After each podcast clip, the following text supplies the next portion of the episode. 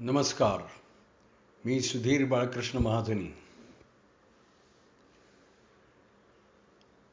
गंगेच्या किनाऱ्यावर हस्तिनारा हस्तिनापूर नरेश शंतनू राजा विहार विहार करीत होता. त्यांचं लक्ष एका सुंदर स्त्रीकडे गेलं जिनं शुभ्र वस्त्र परिधान केलेली होती. न राहून राजा तिच्याजवळ गेला आणि तिला विचारलं की हे सुंदरी तू कोण आहेस? तेव्हा ती म्हणाली की मी ही जी समोर गंगा वाहती आहे तिचं मूर्तिमंत स्वरूप म्हणजे मी गंगा आहे. आणि तिला पाहिल्याबरोबर शंतनू राजा तिच्यावर मोहित झाला आणि पुढे रोज त्यांची गंगा किनाऱ्यावर भेट होऊ लागली. एक दिवस शंतनू राजाने तिला विचारलं की तू माझ्याशी विवाह करशील का? तेव्हा गंगा म्हणाली की हस्तिनापूर नरेशना कोण नकार देणार? फक्त माझी एक अट आहे की मी जे काय करीन त्याच्याबद्दल तुम्ही मला काहीही विचारायचं नाही. आणि जर समजा तुम्ही मला विचारलं की तू हे का करतेयस तर त्याचं मी तुम्हाला उत्तर देईन आणि त्यानंतर मी तुम्हाला सोडून कायमची निघून जाईन. ही अट तुम्हाला मान्य असेल तर तुम्ही माझ्याशी विवाह करू शकता. शंतनू राजाने ती मठ ती अट मान्य केली आणि ते दोघं विवाहबद्ध झाले. इकडे हस्तिनापूर राजसिंहासनाला आत्तापर्यंत कोणी वारस नव्हता. राजा शंतनू तोपर्यंत अविवाहित होता. त्यामुळे प्रजाजन हे त्या सिंहासनाच्या उत्तरे उत्तराधिकारी कोण होतोय? आणि आता नवीन कोण त्या ठिकाणी येत आहे याची वाटच पाहत होते. आणि त्या सुमारास योग्य काळी गंगा प्रसूत झाली आणि तिने एका बालकाला जन्म दिला. शंतनू राजाला खूप आनंद झाला. पण त्यांनी असं पाहिलं की गंगा त्या बालकाला घेऊन गंगा किनारी गेली. आणि तिथे तिने त्या बालकाला सोडून दिलं. शंतनू राजाला धक्का बसला. त्याला एकदम तिला विचारावंसं वाटलं की हे तू काय करतेस आणि हे तू का करतेस आपल्या राज्याला वारसदार हवा आहे आणि तू हे काय करतेस पण त्याला लगेच तिनं घातलेली अट आठवली आणि त्यांनी तिला काहीही विचारलं नाही. आणि निमूटपणे तिच्याबरोबर परत संसार सुरू केला. त्यानंतर परत काही दिवसांनी तिला दुसरा मुलगा झाला दुसरा पुत्र झाला. त्यावेळेलाही तिने तसंच केलं. गंगा किनारी गेली त्या मुलाला पाण्यात सोडून दिलं. पुन्हा दश पुन्हा शंतनू त्याचं धाडस झालं नाही तिला विचारायचं. असं होता होता गंगेनी सात मुलं अशी गंगेच्या पाण्यामध्ये सोडली. त्यानंतर काही दिवसांनी पुन्हा तिला पुत्र झाला आणि शंतनू राजाला कल्पना असल्यामुळे तो तिच्या पाठोपाठ गेला आणि ती त्या मुलाला घेऊन पुढे जाणार एवढ्यात त्याने तिला अडवलं. आणि त्यांनी विचारलं तिला गंगा तू असं का करतेस तू याही मुलाला सोडून देणार? तू असं करू नको. त्याबरोबर गंगा शंतनूला म्हणाली की मी तुम्हाला वचन दिल्याप्रमाणे तुमच्या प्रश्नाचं आता उत्तर देते आणि त्यानंतर मी तुम्हाला कायमचं सोडून जाईन. तुम्ही मला विचारलं की मी माझ्या मुलांना का सोडून दिलं पाण्यामध्ये? तर याच्यामागची गोष्ट अशी आहे की हा जो मुलगा आत्ता माझ्या नुकता जन्मलेला आहे हा पूर्व जन्मामध्ये याच्या मागच्या जन्मामध्ये देऊ नावाचा वसू होता. आणि त्याला इतर सात वसू हे त्याचे बंधू होते. आणि हे आठही वसू एकदा सुमेरी पर्व सुमेरू पर्वतावर विहार करत असताना त्यांच्या त्यांच्या स्त्रियाही त्यांच्याबरोबर होत्या. आणि त्या स्त्रियांनी एक सुंदर गाय पाहिली.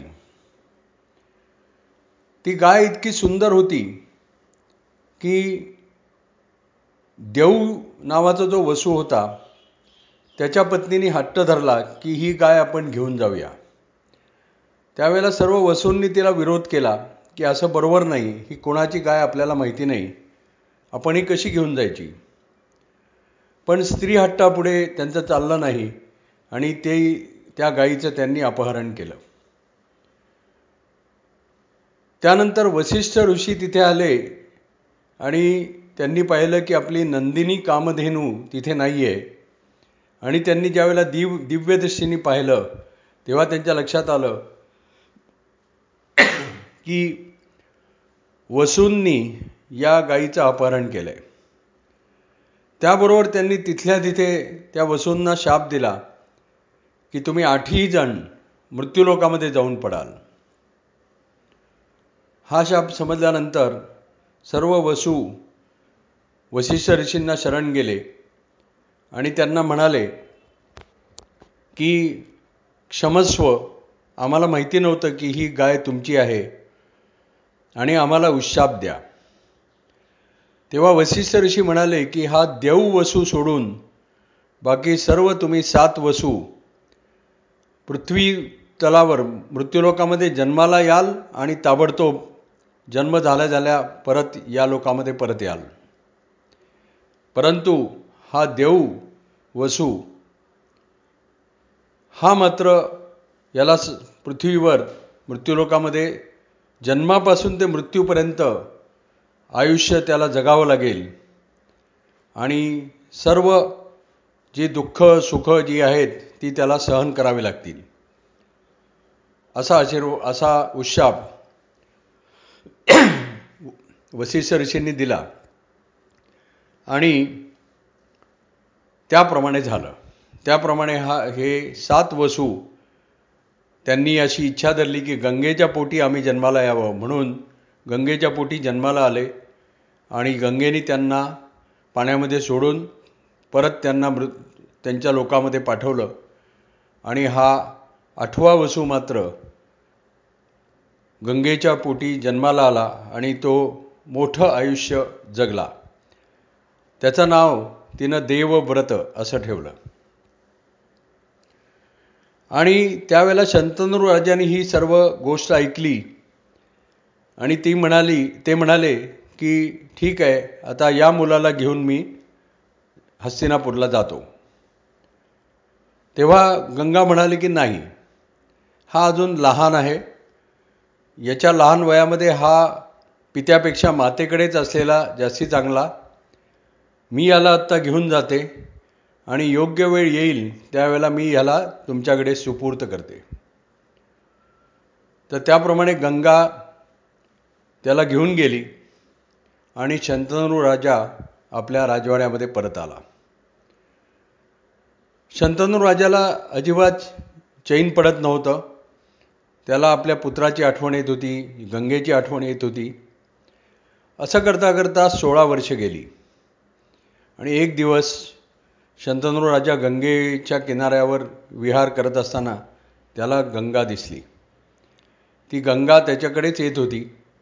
तिच्याबरोबर एक तेजपुंज बलवान असा एक युवक होता पंधरा सोळा वर्षाचा.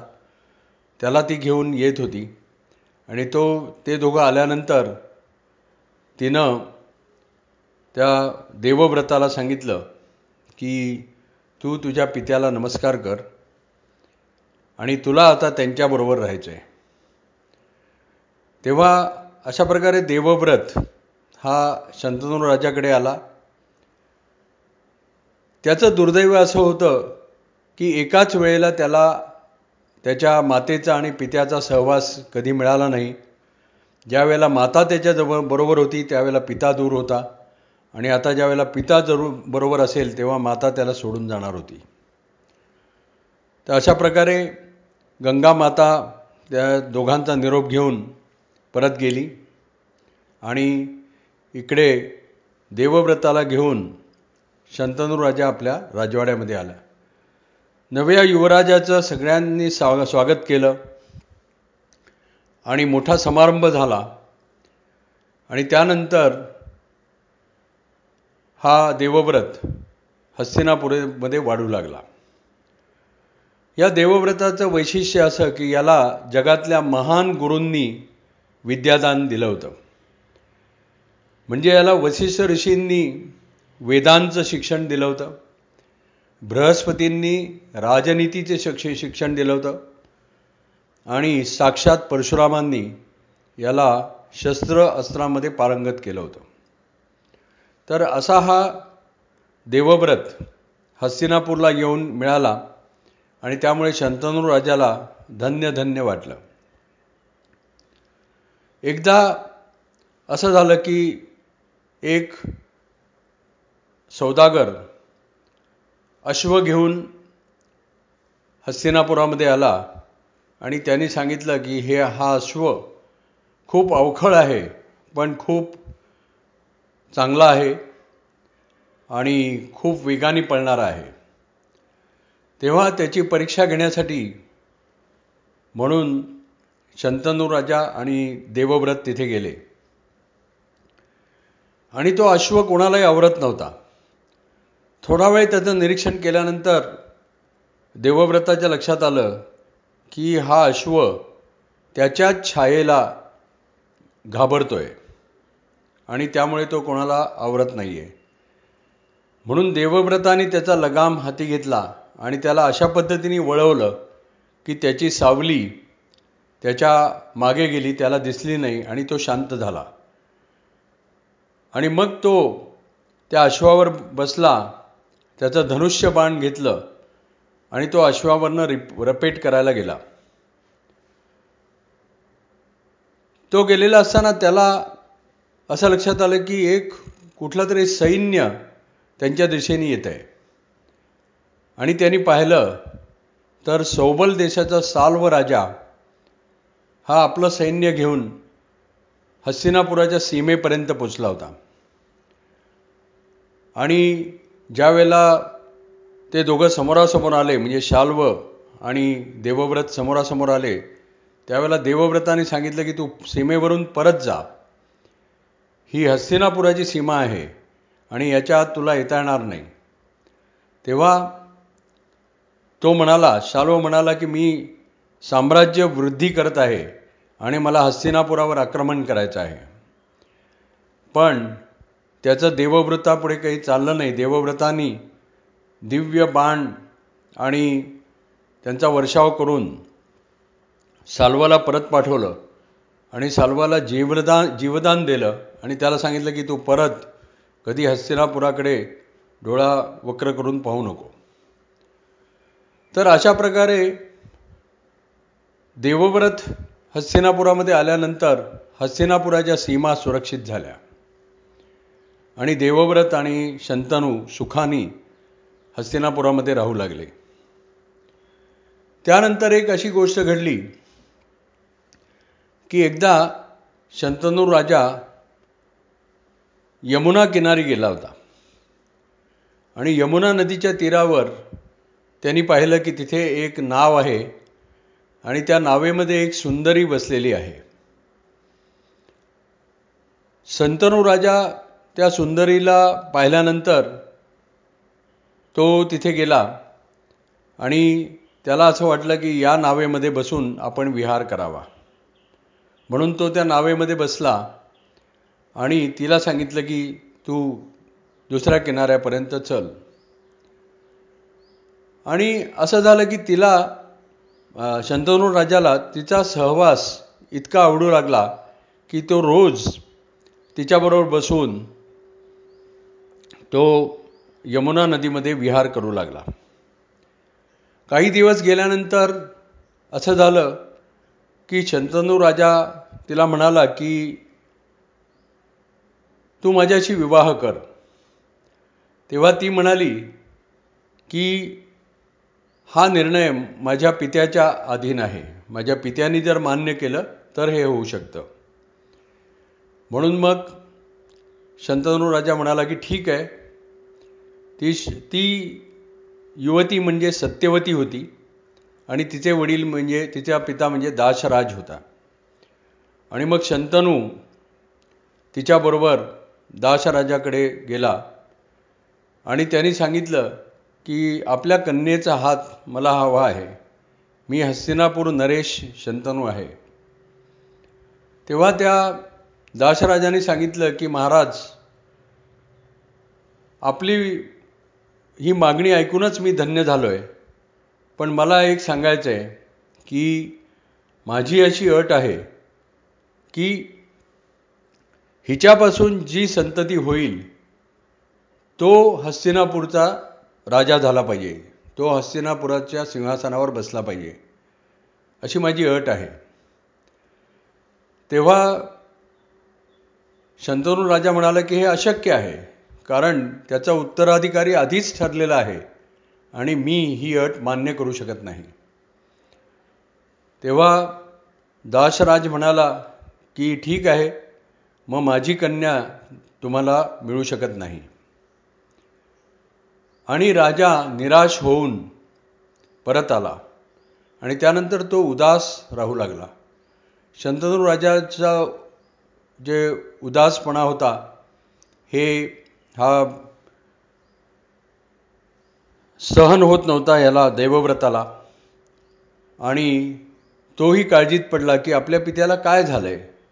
का तो असा उदास राहतोय? आणि म्हणून तोही चिंतेमध्ये पडला.